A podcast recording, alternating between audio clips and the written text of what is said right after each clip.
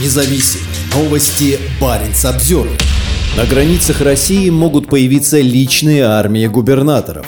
Новые поправки, разрешающие губернаторам создавать собственные подобия ЧВК, были экстренно внесены в принятый накануне мобилизационный законопроект. Эти формирования смогут пользоваться резиновыми дубинками, слезоточивым газом и огнестрельным оружием, а применяться в том числе для защиты границ. 26 июля Госдума в третьем окончательном чтении приняла так называемый мобилизационный законопроект. Поправки повышают призывной возраст, а также позволяют главам регионов по решению президента создавать вооруженные формирования. Их можно будет создавать в формате специализированных государственных унитарных предприятий. Им будет разрешено применение огнестрельного оружия и физической силы для пресечения правонарушений, задержания лиц, их совершивших пресечение сопротивления. Также эти формирования будут будут содействовать МВД, ФСБ и Минобороны Российской Федерации в защите государственной границы, борьбе с незаконными вооруженными формированиями и борьбе с диверсионно-разведывательными формированиями других стран. Помимо этого, предприятиям будет разрешено охранять правопорядок. Можно предположить, что эти формирования будут разгонять акции протеста. Также они будут заниматься борьбой с беспилотниками всех видов – воздушными, надводными, подводными, транспортными средствами и так далее.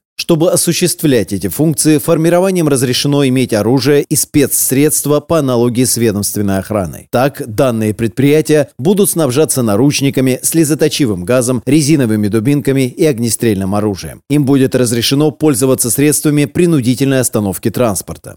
Тексте закона сказано, что губернаторы смогут получать боевое стрелковое оружие для своих предприятий у федеральных органов власти. Работники вооруженных формирований не будут нести ответственности за моральный, физический или имущественный вред, причиненный ими правонарушителю. А граждане, в свою очередь, не имеют права не выполнять требования таких сотрудников. 26 июля Госдумой Российской Федерации было введено большое количество резонансных поправок в законодательство. Теперь с 1 января 2024 года верхний порог призывного возраста увеличен с 27 до 30 лет. Помимо этого, до 30 тысяч был увеличен штраф за неявку в военкомат по повестке, а до 500 тысяч рублей за неоказание содействия военкоматам при объявлении мобилизации. Кроме того, любой человек, получивший повестку, становится невыездным. Новые поправки прокомментировал глава Думского комитета по обороне, один из инициаторов поправок Андрей Картополов. Закон написан под большую войну. И сейчас этой большой войной попахивает.